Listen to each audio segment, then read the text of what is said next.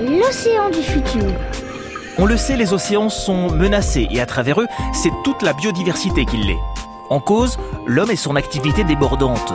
Maude Goubert, responsable adjointe des aquariums à la Cité de la Mer à Cherbourg. Alors les principales menaces euh, que l'on peut retrouver, ça va être euh, tout d'abord en fait la, la, montée des eaux qui va être due à une augmentation de la température euh, de l'océan principalement. Cette montée des eaux va engendrer forcément des, des dégradations sur certaines îles, certaines habitations.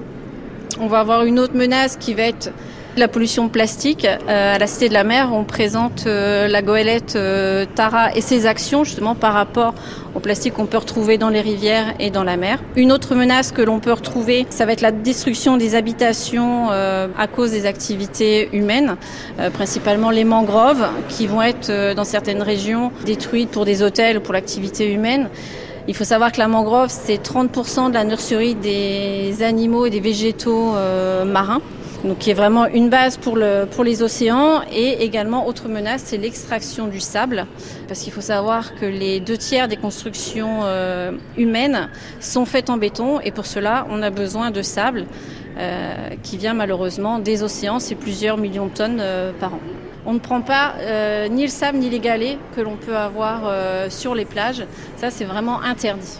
Alors, les actions qu'on peut faire nous à notre échelle, j'irais déjà, c'est de limiter les plastiques dans nos achats au quotidien, dans nos activités, euh, de réutiliser euh, soit des bouteilles en plastique, soit plutôt d'investir dans une bouteille en verre, les cotons-tiges, les boîtes plastiques qu'on peut avoir des fois certains fruits ou légumes au supermarché.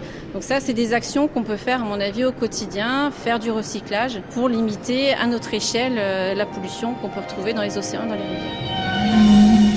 Pour sauver les espèces et la planète, les comportements doivent changer maintenant.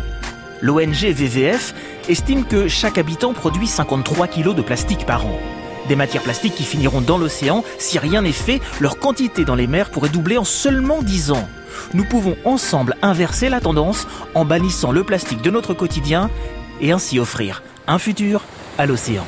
Il faut prendre soin des océans.